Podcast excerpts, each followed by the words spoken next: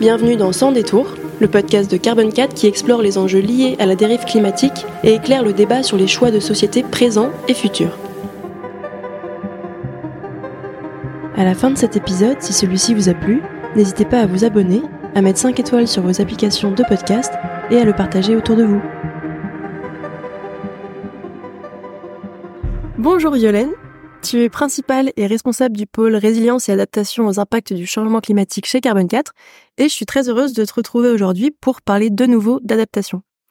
Je dis de nouveau parce qu'on avait déjà enregistré un épisode ensemble il y a quelques mois pour introduire le sujet de l'adaptation, expliquer les enjeux et donner quelques recommandations pour que les entreprises s'emparent du sujet. Et quelques mois plus tard, le constat reste le même. Alors que le dérèglement climatique frappe déjà de plein fouet bon nombre d'entreprises, le sujet de l'adaptation est encore trop peu intégré dans les réflexions stratégiques. Les enjeux sont pourtant importants et les risques variés. On va revenir dessus aujourd'hui et on va essayer de comprendre quels sont les freins à la mise en place d'une stratégie d'adaptation. Bonjour. Alors, est-ce que pour commencer, tu peux nous réexpliquer ce que c'est que l'adaptation pour une entreprise? Oui, donc euh, on parle d'adaptation au changement climatique. Donc l'adaptation, c'est toutes les actions nécessaires pour être en capacité de faire face aux événements climatiques et à ses conséquences.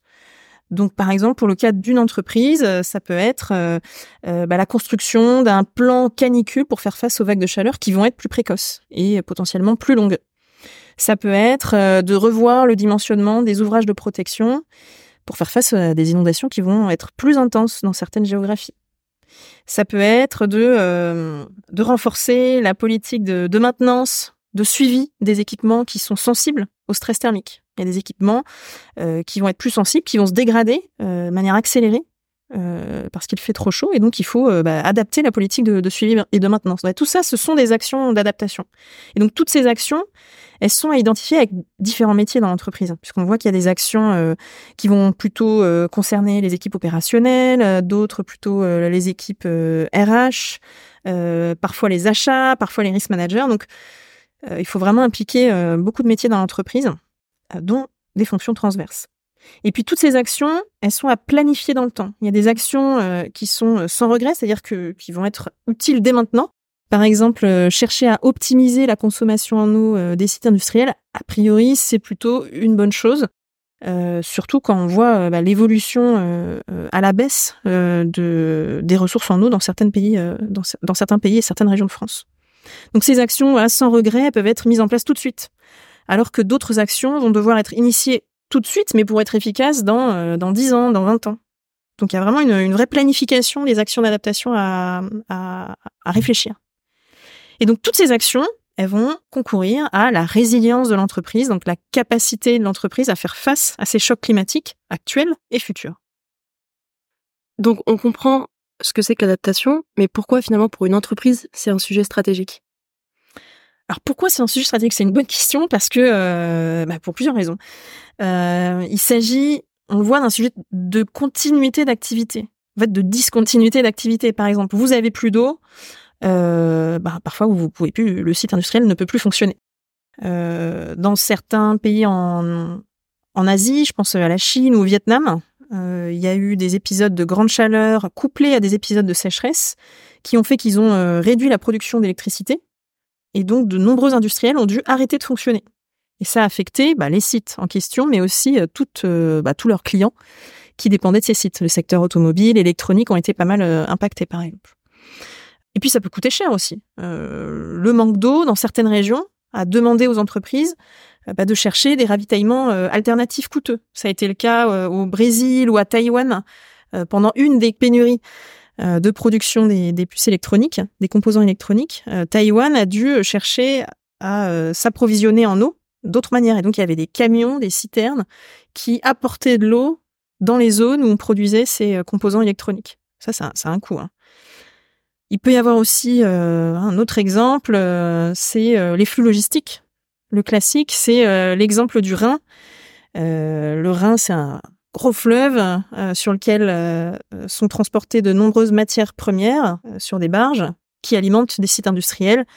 Par exemple, des usines chimiques de, BASF qui sont approvisionnées par le Rhin. Et donc, encore une fois, pendant plusieurs étés successifs, il y a eu bah, de grosses sécheresses, le Rhin a baissé, les barges ne pouvaient plus passer, et donc les sites industriels qui en dépendaient ont dû arrêter de fonctionner pendant plusieurs jours. Donc là, il y a vraiment un sujet, euh, c'est un sujet opérationnel, un sujet de continuité d'activité. Autre enjeu pour les entreprises, c'est un sujet de sécurité qui est quand même assez euh, crucial. Donc, c'est quoi les sujets de sécurité? C'est quand, euh, par exemple, lors des vagues de chaleur, on va avoir des problèmes de, concentration de, des employés, qui peut être à l'origine d'erreurs, voire d'accidents du travail. Et ça, c'est un gros problème de sécurité pour les entreprises. Donc ça, c'est deux, deux gros risques que je vois face aux impacts du changement climatique. Il y en a plein d'autres qu'on pourrait développer, hein, le risque de, réputation, d'image vis-à-vis des parties prenantes, euh, les investisseurs qui demandent des informations, les assureurs qui vont commencer à demander un petit peu ce qu'on fait sur l'adaptation, sur les sites, euh, des risques financiers, parce que bah, les assurances, ça va coûter plus cher, euh, il pourrait y avoir des problèmes de, pénalité vis-à-vis des services qu'on est censé rendre, des coûts de remise en état, des coûts liés au fonctionnement à maintenir, même dans les conditions dégradées. Euh, donc finalement, ça, ça, donne aussi un autre, euh, une autre ampleur, on va dire, au, sujet. Il y a vraiment différents types de, de coûts associés à, ces impacts climatiques. Donc voilà, voilà, on va dire les principales raisons qui devraient pousser les entreprises à s'emparer de ce sujet.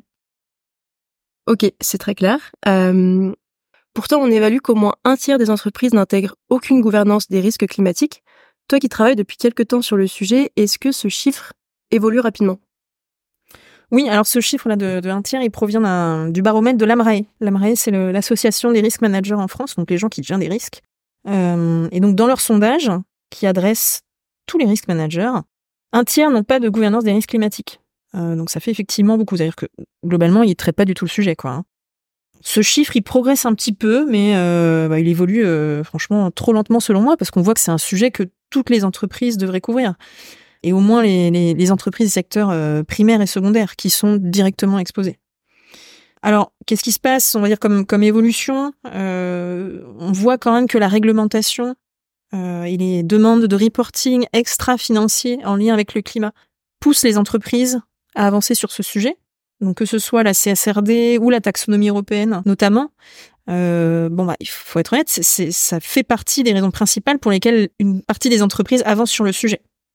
Après, il y a d'autres entreprises qui sont météo-sensibles par nature. Je pense euh, au secteur minier, au secteur agricole. On pourrait penser de parler d'EDF, de la SNCF ou, ou d'autres qui ont démarré des réflexions sur l'adaptation depuis plusieurs années parce qu'elles sont intrinsèquement euh, météo-sensibles, donc leur performance dépend des aléas météorologiques. Donc elles, elles anticipent quand même ces, ces sujets-là. Elles y travaillent. Mais donc si je reviens à la réglementation, la réglementation, elle demande aux entreprises de fournir des informations, de réaliser un diagnostic de risque, ce qui normalement devrait aider à la prise de conscience. Euh, mais surtout, euh, cette réglementation, elle va demander, elle va euh, stimuler, on va dire, la, coordination des différents métiers dans l'entreprise on imagine que les risques sont forcément dans la boucle, mais aussi les directions développement durable, RSE, la direction financière. Et donc ces différents métiers, ils vont devoir travailler ensemble. Euh, et donc cette réglementation, ces, ces reporting, en fait, ils vont aider à clarifier la gouvernance des risques climatiques. Donc c'est quand même une, une, bonne chose aussi. Il y a cette réglementation, elle demande aux entreprises de se poser des questions sur les risques, c'est évidemment une bonne chose, mais en plus, elle va pousser à mettre en place cette gouvernance. Donc ça, c'est quand même euh, assez positif. Donc justement, on va en venir euh, aux freins. Pourquoi en fait ces démarches d'adaptation ne se mettent pas encore en place au sein des entreprises? Vous avez récemment rédigé une publication intitulée Les entreprises face aux risques physiques liés à la dérive climatique, idées reçues, positionnement stratégique et bonnes pratiques. Dans cette publication, vous avez analysé les principales idées reçues qui, selon vous, freinent la mise en marche de stratégies d'adaptation. Est-ce que tu veux nous en parler?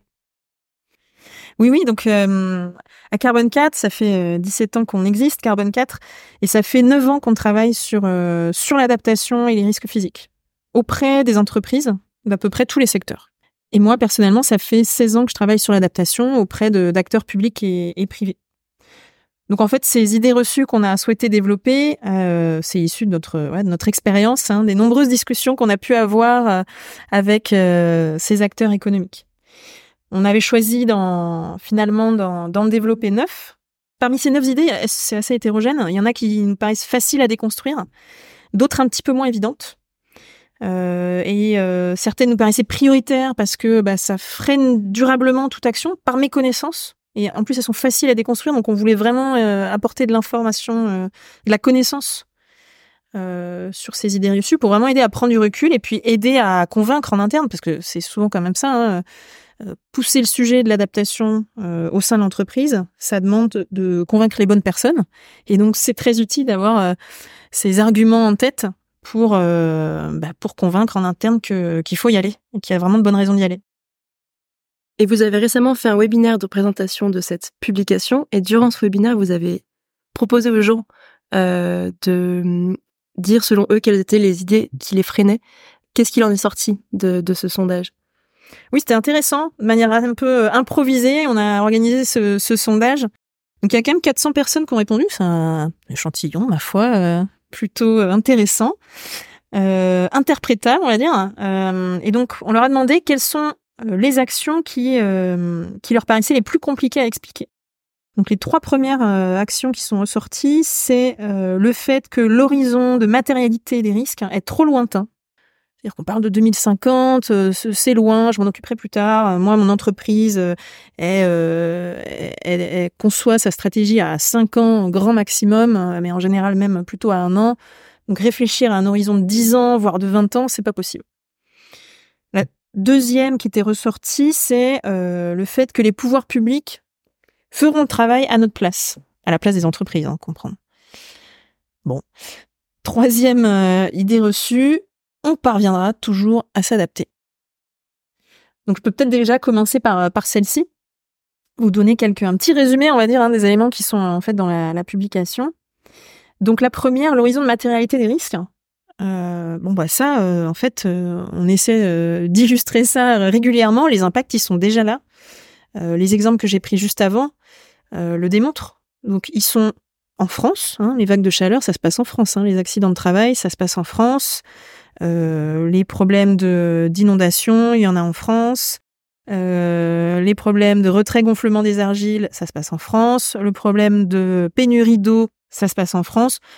Ça se passe déjà. Euh, ensuite, il y a d'autres événements climatiques qui se passent ailleurs dans le monde, on pourrait se sentir euh, préservé. Non, en fait, souvent, ce sont vos fournisseurs ou les fournisseurs de vos fournisseurs. Donc, on en dépend des puces électroniques, euh, des pièces d'automobile, de l'approvisionnement en, produits chimiques ou autres. On en dépend. Bref, les impacts, ils sont déjà là.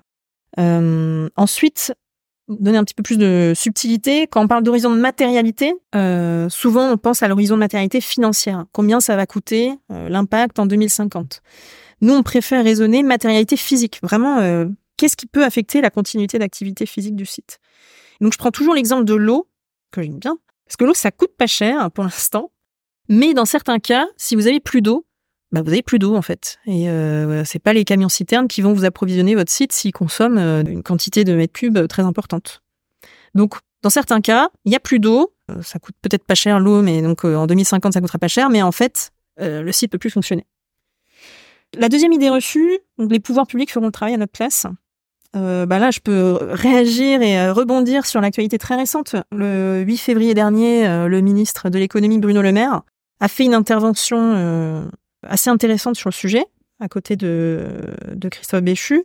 Il demande aux entreprises de présenter des plans d'adaptation. Et il précise que Bercy ne les aidera pas dans cette réflexion. Par contre, euh, Bercy euh, mettra en place des prêts verts garantis par l'État pour faciliter les investissements d'adaptation. Donc, en gros, réfléchissez, faites votre plan d'adaptation, identifiez les projets nécessaires et après, on pourra vous aider à les mettre en place. Donc il faut pas attendre, il a raison, hein, il faut pas attendre euh, l'État pour réaliser votre propre diagnostic, le diagnostic sur, vos sites industriels. C'est à vous de le faire, c'est vous qui connaissez vos sites. Euh, donc c'est un travail introspectif euh, en quelque sorte. Donc non, les pouvoirs publics ne feront pas le, travail à, la place des, des entreprises. La dernière idée reçue, c'est nous parviendrons toujours à nous adapter. Bah ça, c'est pas vrai. Hein. Certaines régions vont devenir difficilement vivables parce que, bah, vous le savez, nos corps euh, fonctionnent plus ou moins bien dans euh, des conditions extrêmes. Et donc, quand il fait trop chaud et trop humide, le corps, il n'arrive plus à, à, se réguler et euh, on n'y arrive pas. Donc, c'est là qu'on franchit un peu une ligne, bah, ligne rouge. Hein. donc, il y a des zones qui vont devenir invivables. Et je prends l'exemple peut-être pour donner un peu plus de, de, concret, on va dire, et montrer que c'est déjà présent. Euh, c'était en, en, Iran, je crois, hein, en 2003. 2023, euh, pardon. Euh, en Iran, ils ont ordonné la fermeture de toutes les activités pendant deux jours parce qu'il faisait trop chaud. Donc ils ont fermé les banques, les écoles, toutes les, les bureaux comment publics parce que la température était supérieure à 50 degrés, tout simplement. donc ça, ça se passe en Iran ou en Inde ou au Pakistan aujourd'hui. Euh, mais si on regarde les projections à horizon 2030-2050, il y a d'autres zones qui vont devenir euh, invivables. Donc non, on parviendra pas à s'adapter partout. Donc ça, ce sont les idées reçues qui sont ressorties du sondage pendant votre webinaire. Mais toi, d'expérience, euh, quelles sont les idées reçues les plus répandues? D'expérience, euh, celle qui revenait souvent, je dis revenait parce que je pense que c'est en train de changer, c'était la question de l'assurance. Euh, souvent, on nous disait oui, mais moi, j'ai une bonne assurance, euh, je suis couverte en fait. Et donc là, il fallait expliquer que non, les assurances ne couvrent pas tous les risques. Euh, certains aléas sont oubliés. Par exemple, en général, le stress thermique, il n'est pas couvert dans les polices d'assurance classiques. Et même, c'est très très rare hein, d'avoir ça. Et souvent, les assurances, elles vont couvrir que les dommages aux biens et les pertes d'exploitation liées aux dommages aux biens. Donc, il y a quand même pas mal de trous dans la raquette. Donc, par exemple, là, le cas de, de l'Iran, euh, où euh, les sites ont dû arrêter de, enfin les sites, euh, le, pays a dû arrêter de fonctionner pendant quelques jours. je, je suis pas sûr que ce, ça, ça, ça, serait rentré dans une police d'assurance. Et les risques professionnels, donc par exemple les accidents de travail, peuvent coûter très cher pour l'entreprise. Donc je parlais au passé parce que bah, on l'a vu récemment, le monde de l'assurance commence à bouger sur ces sujets. Et qu'est-ce qui se passe? Bah, C'est un peu ce qu'on pourrait craindre, c'est que euh, en gros, ils vont soit augmenter le coût des assurances, soit se désengager de certaines zones ou de certains secteurs. Et après, il y aura peut-être d'autres euh, voies à explorer, mais on verra ça euh, plus tard. Aujourd'hui, concrètement, c'est ce qui se passe. Hein. Donc non, c'est pas parce qu'on a un contrat d'assurance qu'on est couvert sur ces sujets. On développe un peu plus hein, ce, sujet dans la, publication. Ensuite, il y avait deux autres idées reçues que je trouve intéressantes parce qu'elles sont assez faciles à, à déconstruire, on va dire, c'est euh, sur le fait que euh, bah, si on a analysé les risques sur euh, ces actifs, donc les biens immobilisés, donc les bâtiments, les entrepôts, les bureaux, c'est bon, on a fait le job, on a fait le diagnostic. Bon, bah non, parce que c'est la partie émergée de l'iceberg, c'est les dommages aux biens. Alors que en réalité, il faut regarder toute la chaîne de valeur, il faut regarder tout ce dont dépend l'entreprise pour fonctionner. On parlait de l'eau tout à l'heure, des conditions de travail, on pourrait parler des réseaux télécoms, euh, des équipements qui permettent de capter les informations, de les euh, transmettre entre les sites. On pourrait parler des flux logistiques, euh, de l'accès au site, bref, de vraiment toute la chaîne de valeur. Donc, regarder les actifs, ça suffit pas. Dans le même genre, on a une autre idée reçue. C'est un peu méthodologique tout ça. C'est le fait de dire, bah, moi j'ai regardé les données climatiques, j'ai fait des, j'ai croisé les données climatiques avec bah, mes actifs par exemple ou mes fournisseurs et eh ben c'est bon, j'ai fait mon diagnostic. Là encore, ça ne suffit pas, c'est qu'une partie de l'équation. Les données climatiques, ça permet de probabiliser euh, la survenue d'événements climatiques. Ça va vous dire que les vagues de chaleur vont augmenter dans telle zone, euh, de X jours de vagues de chaleur, etc. Mais ça vous dit pas comment vous, vous allez être impacté. Qu'est-ce qui va se passer sur votre site? Donc il faut essayer de comprendre qu'est-ce qu'une vague de chaleur peut provoquer sur votre site. C'est juste les conditions de travail, ou alors c'est des équipements qui vont dysfonctionner, voire euh, un risque industriels sur euh, des stocks de produits chimiques qui pourraient donc bah, changer de, d'état. Euh, ouais, c'est vraiment différents types de risques à identifier. Donc les données climatiques, ça ne suffit pas. Et ça, c'est assez important à avoir en tête aussi. Et donc maintenant qu'on sait l'importance de mettre en place une démarche d'adaptation, qu'on sait répondre un petit peu à quelques idées reçues, comment la stratégie d'entreprise peut intégrer le risque climatique? Concrètement, comment faire? On disait un petit peu au, tout début, on a vu que effectivement des actions d'adaptation, c'est des actions de plusieurs natures. Il y a des actions euh, techniques, euh, par exemple de renforcer le dimensionnement de certains équipements, de refroidissement, euh, ou d'isoler son bâtiment de manière plus efficace pour faire face aux vagues de chaleur. C'est des actions techniques. Il peut y avoir des actions organisationnelles où je vais modifier les pages de travail, des actions financières où je vais, bah, pendant les périodes de canicule, je vais renforcer les équipes parce que euh, pendant les périodes de canicule, je vais changer les shifts, les, roulements des équipes. Donc il faut que je prévoie plus de plus d'employés par exemple. Donc ça va me coûter plus cher. Et puis des actions humaines de type euh, former, informer les équipes euh, des bonnes pratiques, donc les fameux plans canicule par exemple. Donc actions de plusieurs natures qui sont à mettre en place avec différents métiers et à différents niveaux dans l'entreprise. Donc forcément, le plan d'action il sera à définir au niveau de, chaque site industriel, parce que chaque site va avoir ses propres spécificités techniques ou bien euh, environnementales. Euh, si je reprends l'exemple de l'eau, toujours, un site qui consomme beaucoup d'eau, il va chercher à optimiser ou à euh, chercher à, trouver des sources alternatives.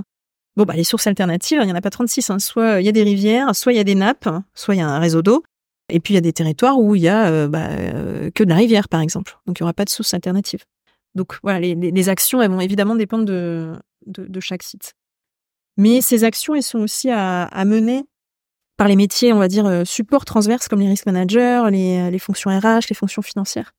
Ils ont un rôle clé en fait dans la démarche parce qu'ils vont devoir animer le sujet de l'adaptation en fournissant de la donnée homogène, en fournissant un cadre d'analyse, des outils de suivi, en proposant des formations. Donc toutes ces actions, ces métiers transverses, en fait, ils ont vraiment un rôle clé hein, pour euh, initier la démarche, la faire vivre et la déployer euh, à long terme et de manière pérenne, on va dire, dans l'entreprise. Et puis, euh, oui, après, il y a, d'autres métiers qui euh, vont aussi changer pour intégrer le climat dans leur quotidien. Donc, je prends souvent l'exemple de, des achats qui ont des stratégies d'approvisionnement sur certaines matières avec différents critères. Ben, on pourrait imaginer qu'ils vont intégrer le critère climat dans le choix des fournisseurs. Et donc, demander aux fournisseurs, est-ce que vous avez un plan d'adaptation ou un plan de résilience face à euh, tels aléas, tels aléas, tels aléas, etc. Et concrètement, plus concrètement, comment on fait pour construire une stratégie d'adaptation? C'est quoi les étapes? Alors, toute stratégie de gestion risque se construit sur la base d'un diagnostic. C'est la base, hein, toujours. Hein. on commence par euh, identifier les, problèmes avant de chercher les réponses. Et plus le diagnostic sera précis, et plus les actions seront euh, pertinentes, plus la stratégie sera, sera efficace. Parce qu'on va pas chercher une mesure contre les vagues de chaleur de manière générale, on va chercher une mesure pour préserver les conditions de, travail en intérieur ou euh, limiter la défaillance d'un équipement de refroidissement face au stress thermique. Donc on va vraiment chercher des actions concrètes face à des risques concrets. Et donc on parle dommage au bien, mais pas uniquement. Hein. On parle sujet de santé, sécurité au travail, sujet de risques environnementaux, euh, sujet de services généraux. Donc effectivement, la stratégie d'adaptation, elle nécessite une bonne gouvernance. Et donc de notre expérience, ça fait euh, ouais, 9 ans qu'on est sur ces sujets. Euh, on a travaillé sur à peu près tous les secteurs d'activité et pas mal de, continents. La démarche idéale, elle a, il y a quatre étapes. Il y a d'abord une première euh, phase de mobilisation, d'engagement en interne. Il faut sensibiliser les différents, euh, différentes strates dans l'entreprise. Il faut euh, former le COMEX, avoir son, son appui, son feu vert, mettre en place une bonne gouvernance qui va justement faire interagir les différents métiers euh, entre eux au début et euh, bah, dans, dans la suite de la démarche. Donc ça, c'est la, phase de, de, mobilisation d'engagement. Ensuite, il y a une phase de, on va dire, d'initialisation du, du, sujet, de prise de, de conscience, de connaissance, où on va fournir un premier diagnostic des risques sur sur tous les, tous les sites les plus importants, par exemple, ou tous les fournisseurs les plus importants. Euh, donc c'est un premier panorama des risques qui va permettre d'identifier les, sites qui a priori sont les plus à risque, ou les fournisseurs qui sont les plus à risque. Ensuite, on va passer à une troisième phase, que nous on appelle la phase de, pilote. On va mener des démarches de diagnostic approfondies sur certains sites pilotes euh, pour aller jusqu'au plan d'adaptation sur ces sites. Et donc, on va choisir un petit échantillon de sites représentatifs de euh, l'activité ou parce qu'ils sont stratégiques ou autres, sur lequel on va vraiment pousser l'analyse aller jusqu'au plan d'adaptation. Et une fois qu'on a ça, on va pouvoir ensuite passer à la phase de déploiement, quatrième phase. On va chercher à massifier l'approche. Hein. et donc, euh, ça, ça va se faire sur différents niveaux. Massifier, ça veut dire bah, euh, réaliser ces démarches d'analyse au niveau de tous les sites. Et puis, en centrale, au niveau, on va dire, euh, corporate ou en centrale, on va construire la boîte à outils adaptée. Donc, on va peut-être adapter la méthode, fournir de la donnée, euh, fournir des, euh, des indicateurs de suivi de la démarche, former, etc. Donc, dans la phase de déploiement, on a vraiment les, les deux niveaux qui doivent s'articuler, les sites et le niveau central transverse qui accompagne et qui se nourrit et capitalise tout ce qui se passe au niveau des sites. Et donc, c'est une démarche qui prend du temps nécessairement. Euh, J'étais euh, justement au, congrès annuel de l'AMRAE début février. Ce fut une des, conclusions de la table ronde à laquelle je, participais. Donc, à travers tous les, cas d'études qui étaient fournis par certaines euh, entreprises qui, témoignaient, bon, bah, cette stratégie d'adaptation, la mise en place de cette stratégie, ça prend du temps nécessairement. Par contre, le climat, lui, n'attend pas. Et donc, il faut s'y appeler tout de suite. Il faut plusieurs années avant d'arriver à avoir à, passer à cette phase de déploiement. Alors je dis plusieurs années, ça dépend de la taille des entreprises, bien sûr. Mais euh, c'est sûr que c'est, c'est pas immédiat. En parlant de l'importance du diagnostic, on a créé chez Carbon 4 la méthodologie OCARA, qui permet justement ce diagnostic. Est-ce que tu peux nous la présenter? Oui. Donc l'analyse de risque, si je reprends un peu, ce diagnostic, tu as raison, hein, c'est vraiment la, c'est la base. Hein. On a besoin d'un diagnostic et plus il sera de qualité, plus facilement on arrivera à identifier des actions. Donc ça ne suffit pas de savoir que les vagues de chaleur vont augmenter, il faut décrire les impacts concrets, opérationnels sur euh, les métiers de, l'entreprise et les process de l'entreprise. Donc l'analyse de risque, c'est analyser la résilience du site face à toute une palette d'aléas climatiques. Il faut probabiliser ces aléas. Sauf qu'ici, bah, on voit, donc il n'y a pas un seul aléa, hein, il y a toute une palette d'aléas climatiques. Si on regarde ce que nous dit la, CSRD ou la taxonomie européenne, il y a une trentaine d'aléas climatiques potentiels à, étudier. Alors, il faut faire du tri hein, au début. Hein. En général, euh, avec 15 euh, aléas, on arrive quand même à, à, déjà bien tout couvrir. Et la probabilité de ces aléas, elle va dépendre des trajectoires de réchauffement du GIEC, qu'on appelle scénario dans le jargon du GIEC. Donc, plus de degrés, plus 4 degrés, c'est les RCP, 8.5, 4.5, etc. Et donc, analyser la résilience, c'est analyser la capacité à faire face à ces aléas. Un peu comme un PCA, donc les plans de continuité d'activité. Pareil, il peut vite être fait. Hein. Quand on parle de résilience, c'est la capacité à absorber un choc, à faire face à un choc et à revenir à un état euh, initial ou en tout cas euh, un état euh, acceptable. Et PCA, c'est la même chose. Hein. Plan de continuité d'activité, on essaie de voir comment on fonctionne en conditions potentiellement dégradées. Donc le parallèle, il peut être fait très facilement. Et donc la première étape, comme pour un PCA, c'est de comprendre quels sont les éléments sur le site, sur l'entreprise, qui vont être impactés et qui vont mettre à mal la continuité d'activité du site. Et c'est là où euh, il faut vraiment regarder au-delà de, des actifs. Hein. On va regarder, certes, les actifs, le bâtiment, euh, les équipements, mais aussi les conditions de travail, de production, les stocks. Et puis on va regarder autour aussi. Est-ce que le site, il a besoin d'eau, d'électricité? Est-ce qu'il doit évacuer ses déchets? Euh, De quel réseau de transport il dépend? Est-ce qu'il a des fournisseurs critiques, etc. C'est là où on voit la, relation très forte entre les sites industriels et les territoires dans lesquels ils sont implantés. Ça, c'est vraiment un élément qui, ressort souvent. Mais donc, tous ces éléments-là, c'est autant de vecteurs de risque euh, potentiels. Et donc, il faut évaluer les impacts des aléas sur tous ces éléments-là. Ça fait beaucoup de choses. Euh, ça fait beaucoup de risques potentiels, beaucoup de cases dans, la matrice de risque. Et c'est pour ça qu'on a développé euh, la méthode OCARA dont tu parlais, qui va permettre d'inventorier et d'objectiver tous ces risques. Justement, en découpant un site en processus, et on va les euh, classer en différents euh, périmètres, en différents scopes. Avec le, scope A, c'est le site en lui-même et tout ce qu'il possède. Le scope B, c'est euh, toutes les fonctions de dépendance directe. Le scope C, c'est le reste de la chaîne de valeur. Donc dans Okara, on a inventorié tous les processus dont une entreprise, on va dire universelle, peut, peut dépendre. Il y en a 120. Et la première étape, c'est justement de faire du tri et de regarder qu'est-ce qui est essentiel pour le site. Qu'est-ce qui est vital à maintenir? Ensuite, on va regarder comment les aléas vont impacter ces processus vitaux. Donc là, il y a plusieurs métriques. Hein. On va regarder euh, la sensibilité, la capacité d'adaptation. Donc euh, finalement, chaque processus va réagir face à chaque aléa. Est-ce qu'il y a déjà des mesures d'adaptation embarquées? Et avec ces différentes métriques, on arrive petit à petit à la métrique de risque, celle qui nous intéresse vraiment, euh, on va probabiliser l'impact euh, de chaque aléa sur chacun des processus et donc sur le site en lui-même. Donc Okara, c'est un référentiel qui permet d'analyser la résilience des organisations aux impacts du changement climatique en prenant en compte cet aspect chaîne de valeur et multi-aléa. Euh, on l'a créé en 2021 avec le soutien de l'ADEME, de HDI, de Bureau Veritas et de la, CCI Grand Est.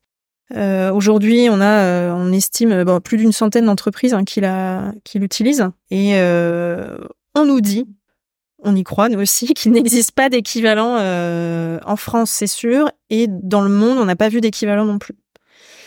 Euh, donc on est assez euh, content de cette méthode. On voit euh, quand justement on la confronte au terrain euh, sur les sites industriels, on voit que c'est utile. Ça permet vraiment de, bah, de, traiter le sujet de manière très concrète et donc de fluidifier la partie d'identification des, actions. Et pourquoi c'est ça aide, c'est que bon, il y, a des nomenclatures, des métriques, toute une décomposition qui permet vraiment de séquencer le, sujet. Donc c'est accessible, on va dire, à des non experts. Et puis surtout, on commence le raisonnement à climat actuel. C'est-à-dire qu'on regarde, on met de côté les projections, euh, l'horizon lointain, 2050, tout ça, oulala, c'est compliqué, il y a des incertitudes. On regarde pas ça au début. On regarde le site, actuellement, face aux vagues de chaleur, comment il réagit. Actuellement, face aux inondations, comment il réagit, etc. donc le diagnostic de résilience à climat actuel. Et en commençant par cette étape, on se rend compte que ça, ça embarque beaucoup plus facilement euh, les métiers opérationnels, ceux dont on a besoin pour euh, mener le diagnostic. Hein. Et, euh, et, donc après, ça, ça, ça, roule, on va dire, jusqu'au plan d'adaptation. Et donc ce, cette méthode OCARA, elle est donc publique, hein, j'ai pas dit, mais c'est public. On forme, on propose des formations sur, sur le sujet pour vraiment la diffuser la plus largement possible. Et nous, on aime bien l'appliquer de manière assez collaborative parce que ben, on l'a vu, on a besoin de différents métiers pour mener à bien le diagnostic. On va parler de, bâtiments, de conditions de travail, euh, de fournisseurs, etc. Donc ça ressemble un peu à un AMDEC dans la manière de, de, de réaliser le diagnostic. C'est un travail vraiment collaboratif euh, qui permet d'aboutir euh, au, au, plan d'action. Parce que du coup, OCARA, c'est la première marche euh, de, de la démarche d'adaptation. C'est le diagnostic et ensuite il y a le déploiement du plan d'action. Alors, dans la manière dont on a, dont on a décrit Okara, euh, ça contient vraiment toute la démarche d'adaptation. Mais tu as raison de, de, poser la question. Ça commence par un diagnostic, donc c'est l'étape la plus importante, la plus longue. Mais il y a bien la partie plan d'action derrière. Nous, on appelle ça une démarche Okara, et les deux, les deux phases. Mais ça commence par un diagnostic Okara, ouais. Et la méthode, elle fonctionne pour euh, tout type d'entreprise. Elle s'adapte à tous les secteurs, à toutes les, les tailles d'entreprise ou d'implantation géographique. Il y a une petite phase forcément de mise en correspondance. Comme c'est une méthode universelle, forcément, il faut euh, faire le lien avec euh, le vocabulaire, les langages utilisés par les spécificités, on va dire, de, de, chaque secteur, mais ça, ça fonctionne. Eh ben, merci Violaine de nous avoir aidé à y voir plus clair. Merci pour les pistes proposées pour remettre le sujet de l'adaptation au cœur des préoccupations des entreprises. Si vous souhaitez aller plus loin, vous pouvez retrouver la publication, le webinaire associé à cette publication et les informations concernant la méthodologie OCARA sur le site de Carbone 4 et les liens seront également dans le descriptif de cet épisode. Et nous, Violaine, on se dit à une prochaine fois. On est toujours ravis de t'accueillir dans ce podcast. Merci, à bientôt. Merci pour votre écoute. N'hésitez pas à partager nos épisodes et à mettre 5 étoiles sur vos applications de podcast. Et rendez-vous sur le site de Carbone 4 pour approfondir ces sujets. À bientôt.